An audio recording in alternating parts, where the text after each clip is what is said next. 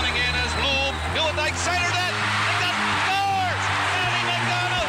And over at that flame bench, there's all kinds of excitement going on there. Scores!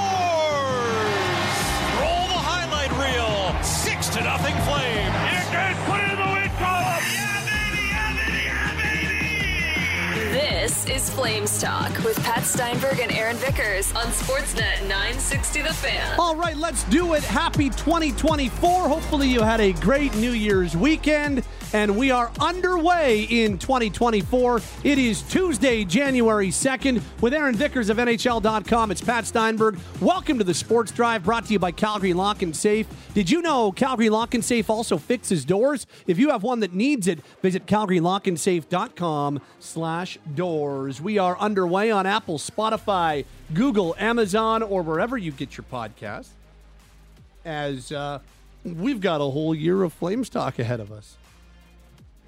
Another year ahead. Um, again, hopefully it was a safe New Year's for you. And uh, we are well underway. Hello, Vix. Happy New Year. Hello, Patrick. I haven't seen you since last year. Is that the joke you were looking for? Because Nope. you're kind of leaning into one no, there. I, I didn't, didn't. No, I did not want you to do that. I didn't really want to do it. You did and yet anyway. here we are. Let's uh, kick off the week and let's kick off a new calendar year going inside hockey for Calgary Co op. This hockey season, support local, find your all time classics and locally brewed beers. Visit your local Calgary Co op wine, spirits, beer today. And with the new year officially upon us, my friend, we are still waiting on some big Flames decisions. And, you know, I, I was thinking because on Sunday during the 4 3 win over Philadelphia to wrap up 2023, I thought it was a quality win for the Flames. And I thought a big reason for the win that didn't show up on the score sheet was the pairing of Chris Tanev and, and Noah Hanifin. I thought they had a dynamite hockey game. Um, uh, Tanev made four or five exit passes or or uh, breakout passes from his own zone that were just bonkers, as he is prone to do under pressure. Sees something that even we from our like things are easy to see Oh, for us from up top. You're like, well, I why mean- didn't he just do that? He had all that room there. Well, of course we see it because it's it's real easy from 80 feet or whatever it is, but at ice level, not so easy. But Chris Tanev saw him and was able to get him through. You're just like, that is a bonkers play. And sometimes you're like, I didn't even see that from upstairs. Not like I've got this um, next Eagle level hockey mind. I'm just saying that it's easier for us upstairs. I'm an NHLer from up top. Oh, I'm the not, way it all breaks down, but I'm like an AHLer from up top. it just affords you a, vantage point and a view that is truly unique with the uh, 31 other buildings, I think, at this point right now. And it just plays develop so slow. You can see exactly where all 10 players are on the ice exactly at any given moment. You Yep. see lanes, and then you go sit down in a corner and watch that thing happen in real time. You got a fraction of a second to decide to pass it to an area where Yeah. there may or may not be a guy because you can't see through six bodies. My point is, is that I thought Tanev had a great game. I thought Hanifin Yeah. had a great game. They were very strong, and I was thinking about it because that was the one pairing that stayed together as the Flames juggled up their pairings. Ryan Huska kept Hanifin and Tanev together, but for most of the game, Rasmus Andersson played with Dennis Gilbert and Mackenzie Weegar played with Jordan Oesterle. There were some stretches where uh, where Andersson and Weegar were together. Which has Weegar playing the left side and the right side in the same game. Good on him. Adaptability. Um, it just got me thinking, what would life look like without Tanev and Hanifin on this team? Why you got to do that on day one in 2024? Because that is a It's a scary thought, Yeah. man. And the reason I do it is because they were so good and we're starting a new year and, and we're moving more and more into the pocket where these decisions are going to be made in the next couple of months, next number of weeks. And because they were so good in the final game of 2023 and because the midway mark is fastly approaching, it just, it really got me thinking. I've been thinking about it since Sunday night. Like, man, what would this, and, and I just, there are so many people clamoring for moves, right? And I am I'm one of them who fully believes that the Flames should be trying to maximize in trades their pending UFAs. I fully believe that moving Tanev, Hanifin, and Lindholm is the approach for the Flames here. But in saying that, I if you are on board where I am, I think you also have to prepare yourself for what things are going to look like. Because if you take away those two, Here's what you're taking away from the Flames roster. You're taking away their number one pairing in terms of minutes played together. I'm not suggesting they have been straight up their number one pairing because I think that you could make a pretty good argument that uh, Andersson and, and Weegar, when together, could be their number one pairing. Minutes wise, they probably are. But analytically, Hanifin Tanev has been Calgary's best pairing uh, by a large margin, in fact. They are number one on the team for expected goals, both at Money Puck and at Natural Stat Trick, who have slightly different Yep. formulas for um, calculating expected goals. In terms of the league, Natural Stat Trick has that pairing 29th overall. Money Puck has them 32nd overall in terms of expected goals, but that's by far the best on the team. Uh, they are by far the best possession pairing on the team. You take a look at their deployment, they are getting way more defensive starts than any other pairing is because that's what happens when Chris Tanev's on the ice. And they get a lot of really difficult matchups in shutdown roles against some of the best, best players on the other team. So you take all that away. If you're on hashtag Team Tank, you're probably liking it because even if they bring back players that could play now in a deal for Hanifin and or in a deal for Tanev, this team's going to take a significant step back in terms of the way they defend and the way that they exit their zone if you don't have Tanev and Hanifin. And so I guess, as I said, I'm very much one of the people who believes moving these UFAs is an opportunity the Flames cannot pass up. But I also think it's important to prepare yourself for the reality of for the rest of this season, that's going to be a real hit. And that's not a knock on Lindholm, but I think they've got more depth to make up for a Lindholm trade than they do making up for trading their best, potentially their best pairing this season. I'm going to throw one more stat at you. You covered basically everything that I had researched, so I thank you for that and leaving me with just this one little nugget. They have a 2.25 expected goals against per 60 minutes. So if you could magically somehow roll them out at even strength for an entirety of a game, you're expecting just 2.25 goals to hit the back of your net. The Flames as a whole, this team averaged 3.07, and that's with their expected goals of 2.25 already factored in.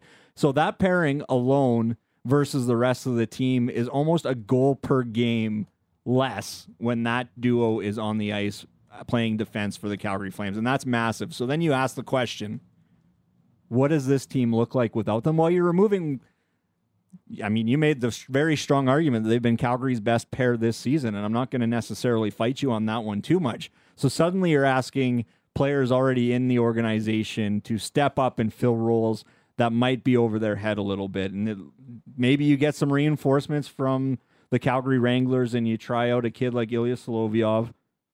Not Ilya. Yeah. Ilya. I always confuse him and Roman Solovyov, who used to be a scout for us at Future Consideration. so it's ah, really no, it's problematic for me. Um, so maybe you give him a bit more opportunity, but then you've got a guy, and this is no disrespect to him, but you either have Oesterle or DeSimone, or I really like Gilbert of late, but you've got one of those two others asked to step into more of a full time role or at least a platoon situation like we've seen. But at the end of the day, all it is is it elevates players into more minutes, into more situations. And we all know what kind of security blanket Chris Tanev is with whoever he's playing with. And when you just happen to have him with Noah Hanifin, who's been great in his own right, with and without Chris Tanev, it's just a big ask for the rest of the team to stay competitive when you're losing 20 to 25 minutes a night from those two guys because they've just been so key to that blue line. Yeah, and and again, if you're a hashtag Team Tank person, then you're really all for this. And I'm not a Team Tank person. I'm a Team Maximize or Team Capitalize. Like, if you're Craig Conroy, you've been put in a very unique situation as a first-time general manager. Not necessarily an enviable situation, but a unique situation. That's a good differentiating kind of phrase to have there because he's in a tough spot. He is, absolutely. But I'll also say that not very many GMs enter their first job with the type of opportunity that he has in front of him. And the fact that Chris Tanev, Noah Hanifin, and Elias Lindholm, all three of those guys will be absolutely coveted by teams around the league and will be absolutely near the top of many trade boards around the league. That's an opportunity that most guys don't get in their first year. Now, you got to maximize on the trades, and it's a lot of stress and it's a lot of work trying to maximize those trades.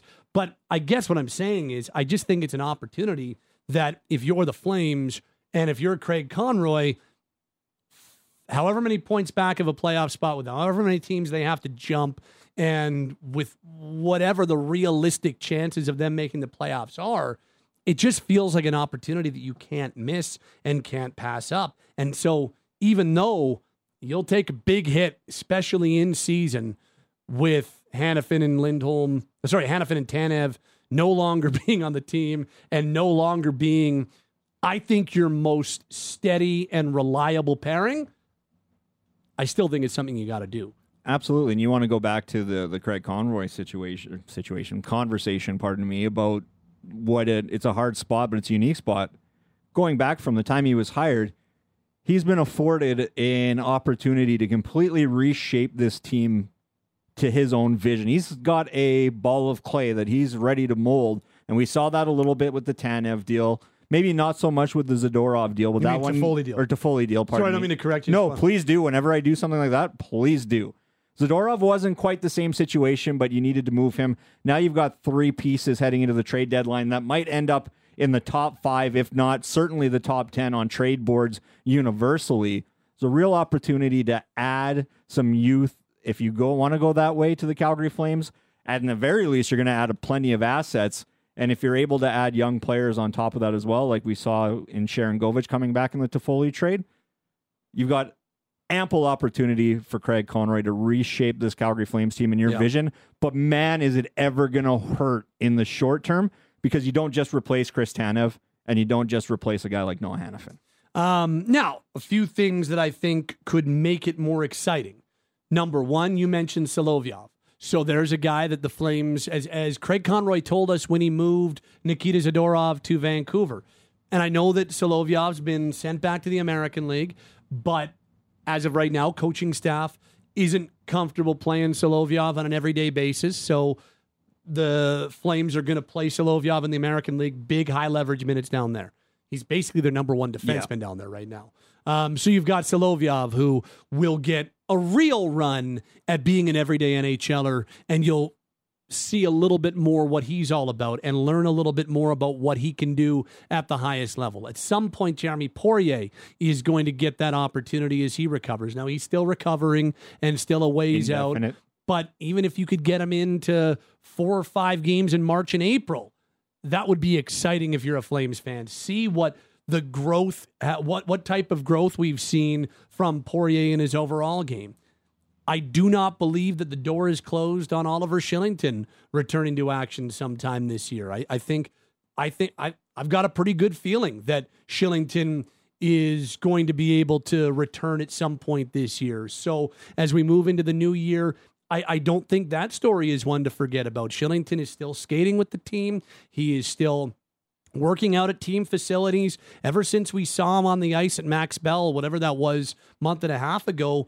You know, that that hasn't changed. Kylington is still working and and being kind of involved in in more sanctioned NHL activities as opposed to working out by himself. So I've got a pretty good feeling that at some point we'll see Kylington. So that's that's something to keep an eye on. So all those things combined, I think that yes, it'll hurt to see Hanifin and Tanev move, but I there are things organizationally to be excited about. And also don't forget that you could be talking about a young defenseman or two that could come back Right. in a deal that you could get a look at as well. So it's not the end of the world. It is going to be a big subtraction if they go down this road from the on ice product right now, but I don't think it'll come without a little bit of excitement too, because it will give the opportunity organizationally to others. It maybe you'll give the opportunity to somebody else. Like say that they, I, I just off the top of my head, say that they made a move and uh, it's it's Los Angeles, and you move back a Brant, uh, you bring back a Brandt Clarke or somebody like that. Uh, That's Yeah, just off the top of yeah. my head. I'm not saying that's what I'm not saying that's that's likely or anything. But like, what if you could get a defenseman like Brandt Clarke or of that level, a guy who is not at the NHL right now, NHL level right now, but is a good prospect and is on a team that is knocking on a Stanley Cup door and is buried.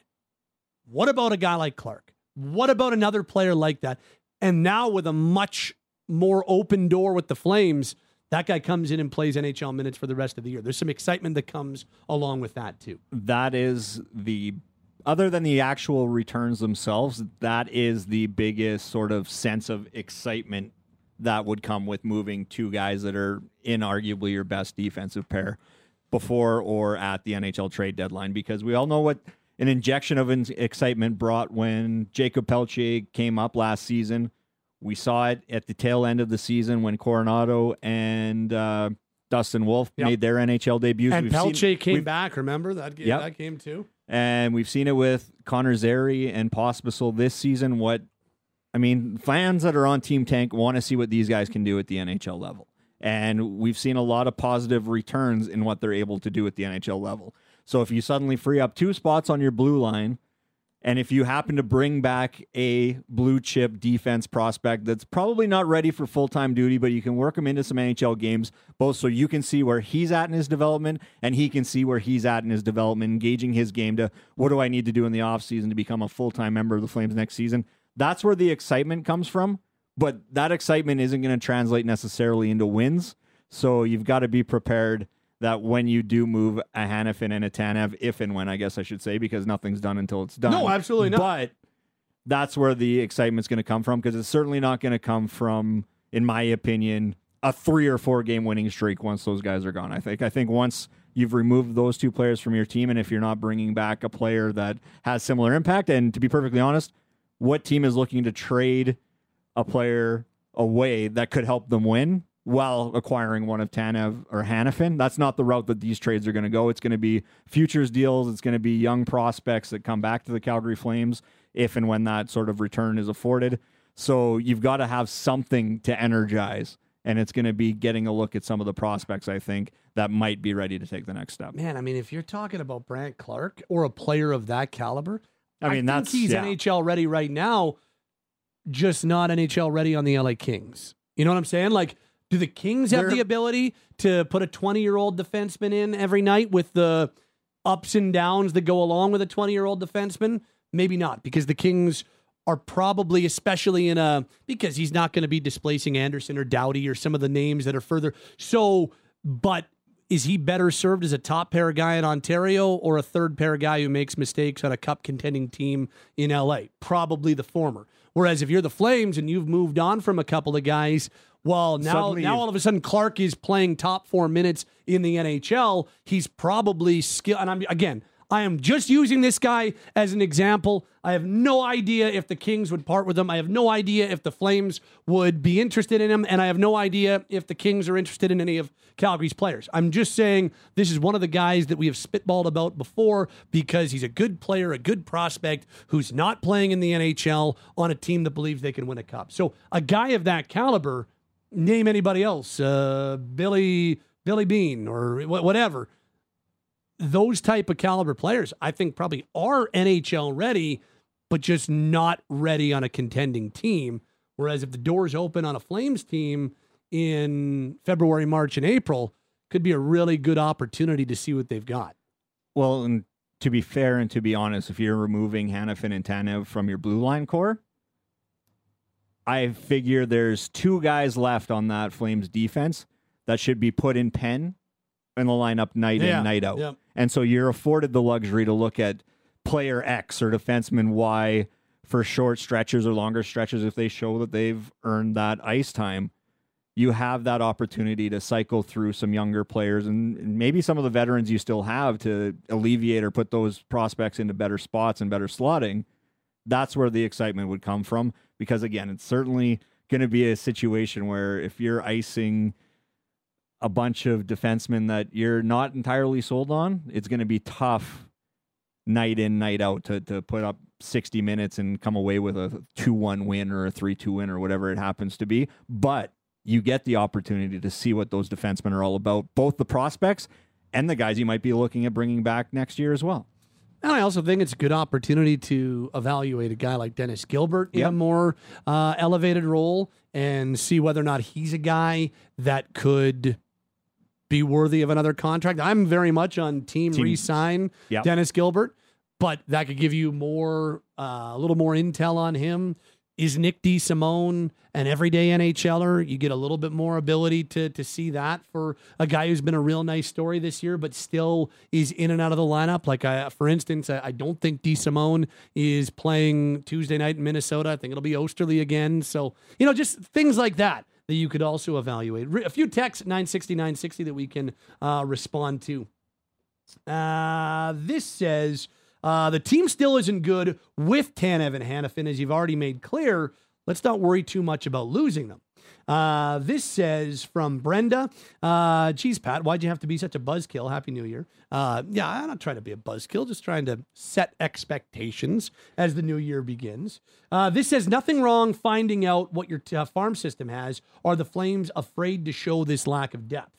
No, I don't think so. I think I think that they are waiting to make the right trade. I think Craig Conroy is willing to wait to get the best return in a trade. I he he is very I fully believe he's willing to push it to March 8th to make sure that the Yep. best possible return comes back for these three and with no disrespect to Nikita Zadorov these are the three that they need to be very, very firm on. There were other things that went into the Zadorov trade. They needed to make that move in an expedited fashion because the trade request and all of the noise that went around with Zadorov. Had that gone on much longer, I think it could have been a real negative distraction. That's all I'll say. They needed to move that or to get that done in a more expedited fashion. The way Lindholm, Hanifin, Tanev, no chance right now. These guys are a distraction. They, they, everybody thinks that Lindholm is being affected by all of this outside noise, which might be true, but he is still out there every night, whether it's as effective as usual. There's no checked out nature. There's no, um, th- th- this guy's not Yeah. dogging it. He still leaves it out there every single shift and is still is playing those taxing defensive minutes as well as he ever has. So right now you've got three guys that you're fine keeping as long as you need. And if that means you can maximize these deals. So no, I, I don't think they're afraid of showing a lack of depth. I just think they're trying to maximize moves. Yeah, they're just showing patience because you're not going to make a move for the sake of seeing some of these players yet at the expense of a higher return for dealing the likes of Lindholm, Hanifin, or Tanev. Uh, this says I'm not so worried about the returns as I believe the real juice will be in the their own draft pick when these guys move. Get me some picks and I'm happy. No players unless it's the balanced salary or true blue chips.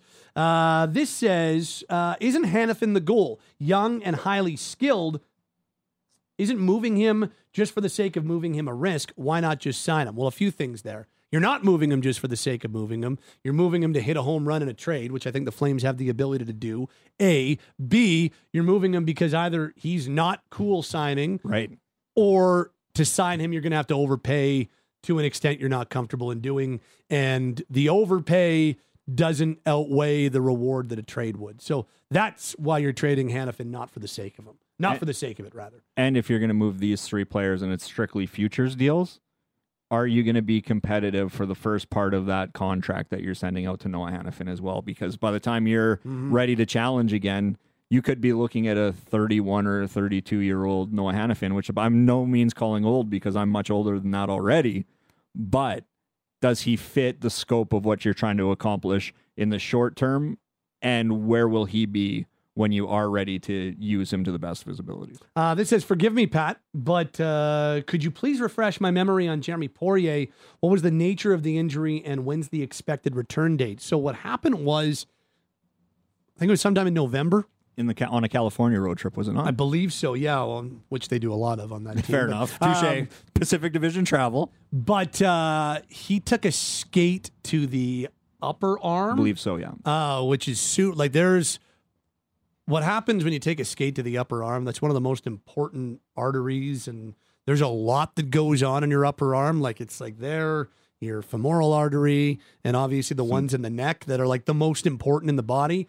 And so when you get a cut as deep as his was, it takes a long time, and you need to be super cautious on it to make sure that it's Even not how just you're moving it. Exactly. It's got to be immobilized and you got to be like fully confident that like when it's healed, it's healed. There's no risk of infection, uh, and that it's like there's no risk of it getting opened up again or like it's got to be 110% it's that it's that important. So that's what happened and we're probably talking like february march for when poirier might be able to return. But that being said if they've moved on from a couple defensemen that means that a door could be open when he gets back into the american league gets some games in Right. and all of a sudden might be ready for that opportunity at the highest level and he's one that I'm definitely curious in seeing. I saw him in his draft year in St. John. I've seen him in Penticton. I've seen him in the AHL.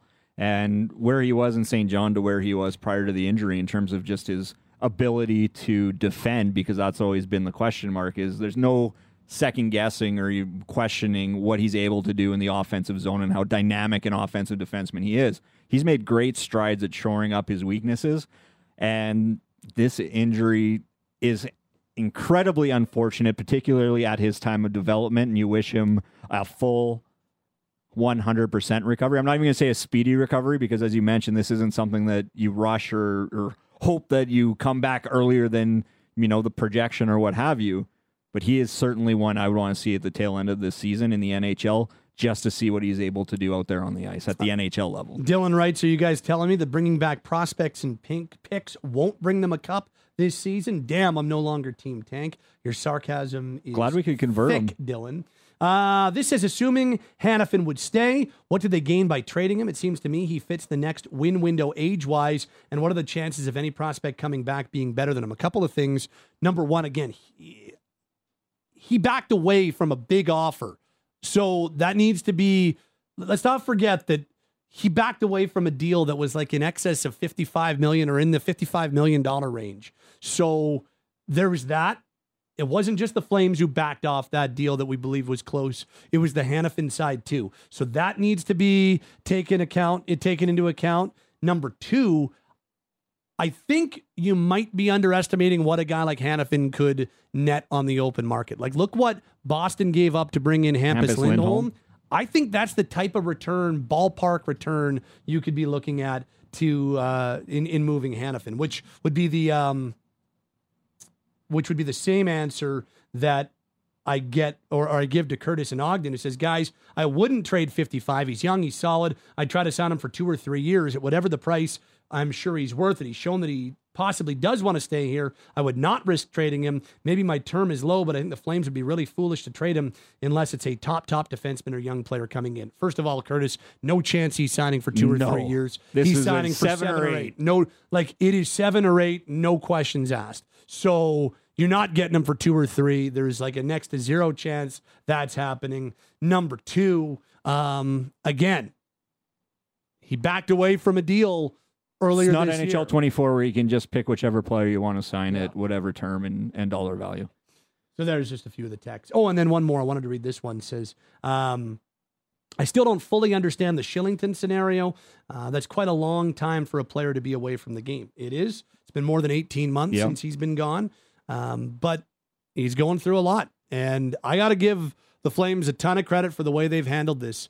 Um, even even this year when we thought Oliver was close, we thought he was going to be here for training camp. He was going to be he was in some of the promo videos leading up and then when it was time for day 1 of on ice sessions, he just wasn't ready. And he's there's he's dealing with a lot in the mental health space. He's dealing uh, with with some real messed up stuff and it's been a lot for him. And the Flames, I believe, have handled this in a very, very um, progressive way, in a very, very uh, empathetic way, and and I think they have done exactly what you'd want to see a pro sports team do with a guy going through what Oliver's been going through the last eighteen months or so.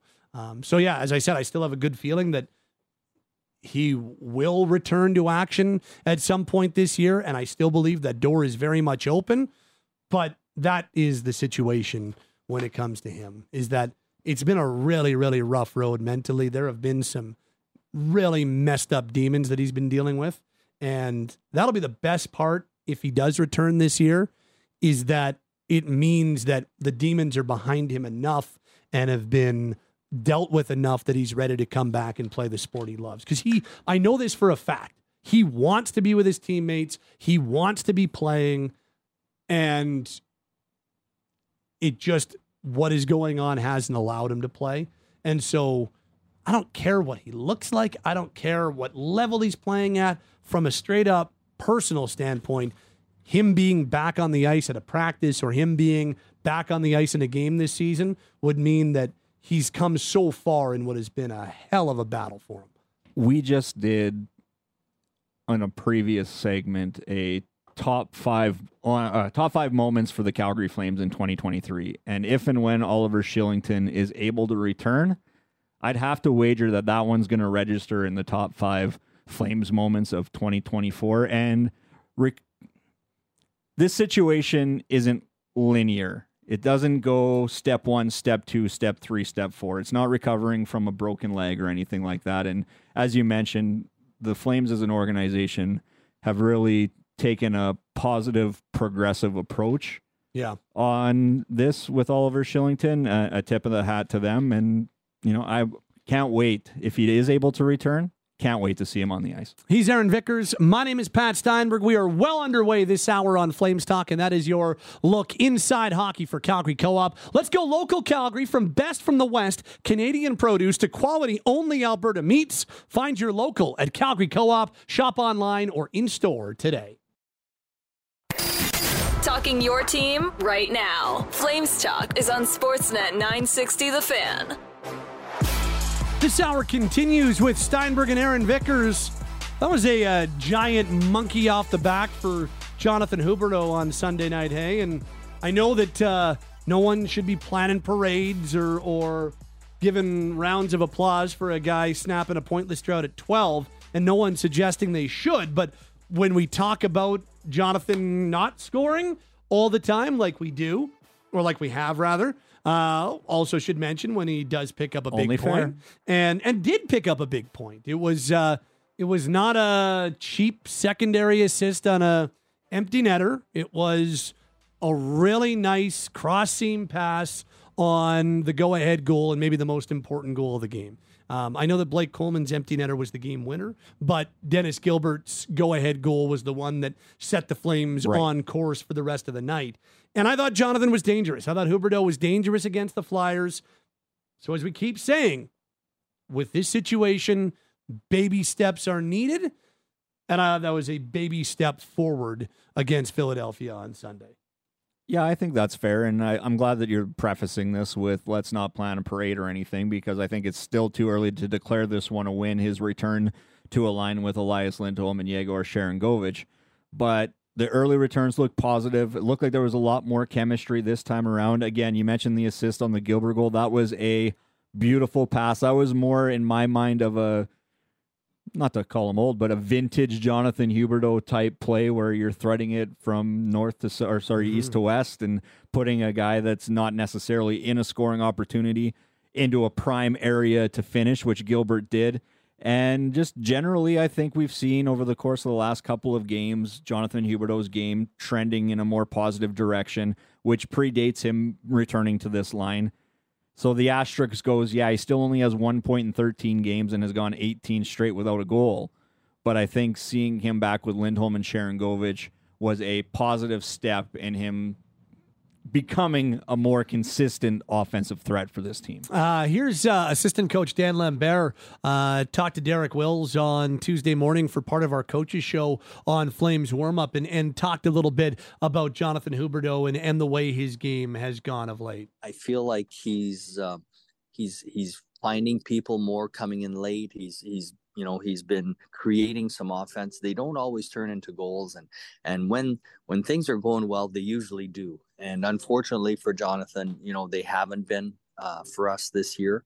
Um, but you know, like you said, at any given time when they start going in, hopefully they just come in bunches. And and I think Jonathan has has uh, played well recently, where he has created offense, uh, whether it's for himself or for his line mates or for the D pairing that he's playing with. So, uh, you know, we're we're all uh, hopeful, and and uh, and I'm sure nobody more than than uh, Hubie as far as uh, hoping that some of those start going in. more. So that's uh, Dan Lambert on Jonathan Huberdeau's game, Flames assistant coach, and maybe the most promising part of what we saw Sunday, not just individually from Huberdeau, but as a line. First time, as you mentioned, that we've seen Huberdeau with Lindholm and Sharangovich since October when it didn't work, and it worked. I thought it was. I thought offensively, especially defensively, maybe a couple of uh, miscues that led to some quality opportunities the other way.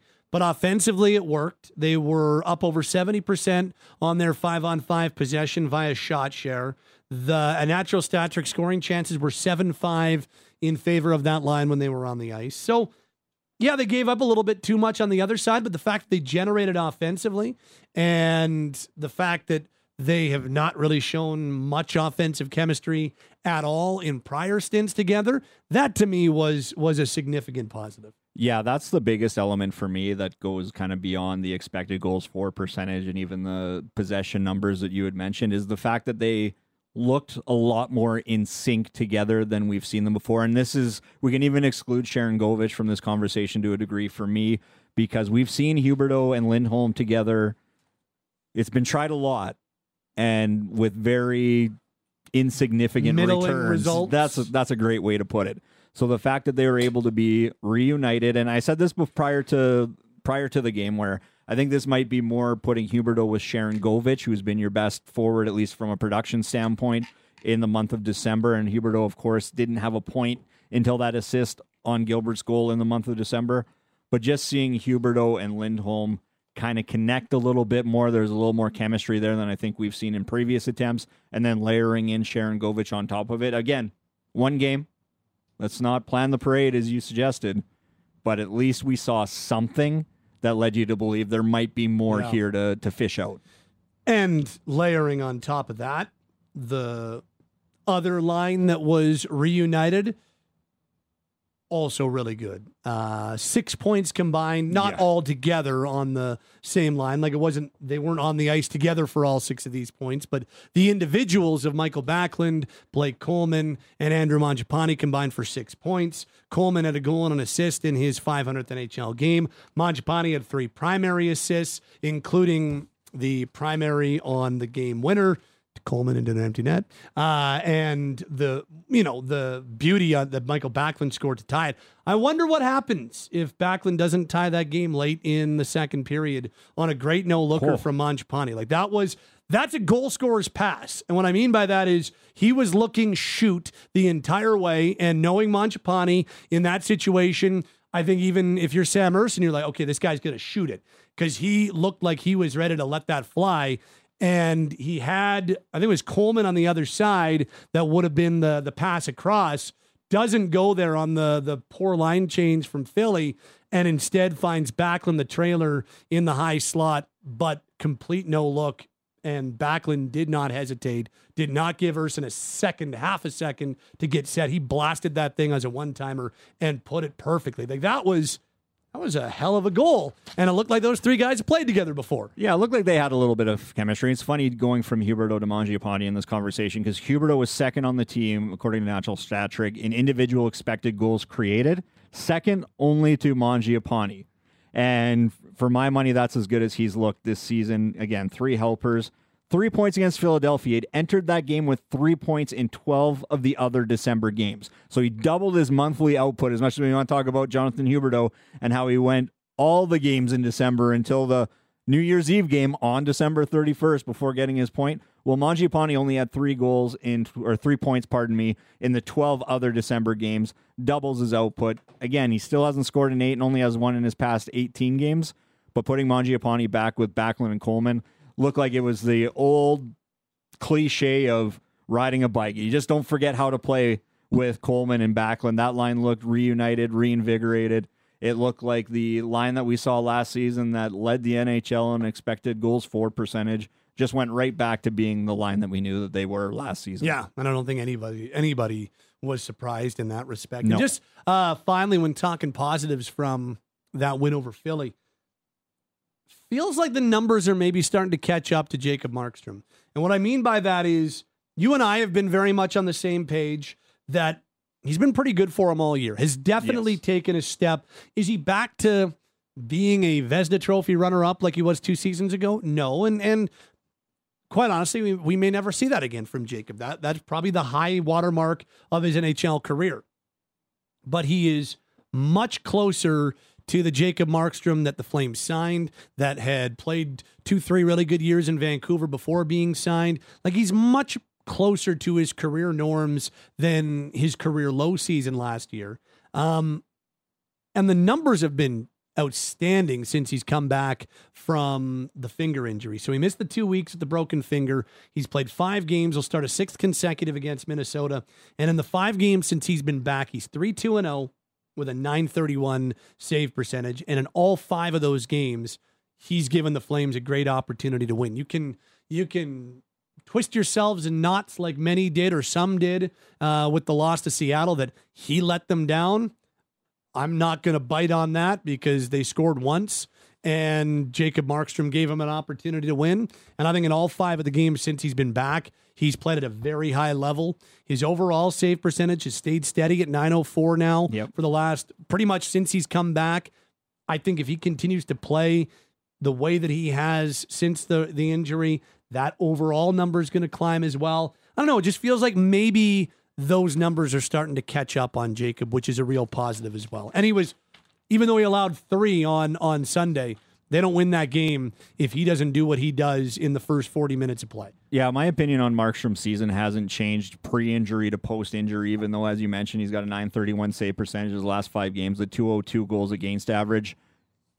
When he was at an 890 save percentage, I was still saying I think that this guy has been Calgary's best player through the X number of games, whatever it was at that point. And now that he's up to 904, boosted by that 931 in the last five games, you're starting to see, as you mentioned, the numbers catch up to him in a, in a positive manner, a progression to what we the eye test is given Yeah. versus what the stats say, and he's still in the top 96 percentile in the NHL in high danger save percentage at 859. The league average is now at 800. He's 59 points higher in high danger save percentage. Perhaps not ideal, but he's also in the top 85th in high danger shots against. Ideal that the percentage, save percentage is so much higher, but you don't want to see him having to face so many high danger chances. But when So they you're do saying the pop up, Flames are in the bottom fifteenth in terms of with Markstrom. With Markstrom and that- and that's not per 60 or anything. That's just pure shot rate. So the goalies Yeah. that are on the ice more, natural starters, will tend to face more high danger sh- shots against. But the fact that he's at an 859 save percentage in that front, uh, you know, top six ish in the NHL in terms of just number of goalies ahead of him, yeah. he's just, to me, still remains one of Calgary's best players this season. He's Aaron Vickers on Twitter at AA Vickers. My name is Pat Steinberg. There's a few positives from Sunday's 2023 finale, a 4 3 win over the Philadelphia Flyers. Thanks to Taylor Dingman, our outstanding producer this hour, as we start to wrap things up. This hour has been the Sports Drive, brought to you by Calgary Lock and Safe. Did you know Calgary Lock and Safe also fixes doors? If you have one that needs it, visit calgarylockandsafe.com slash doors.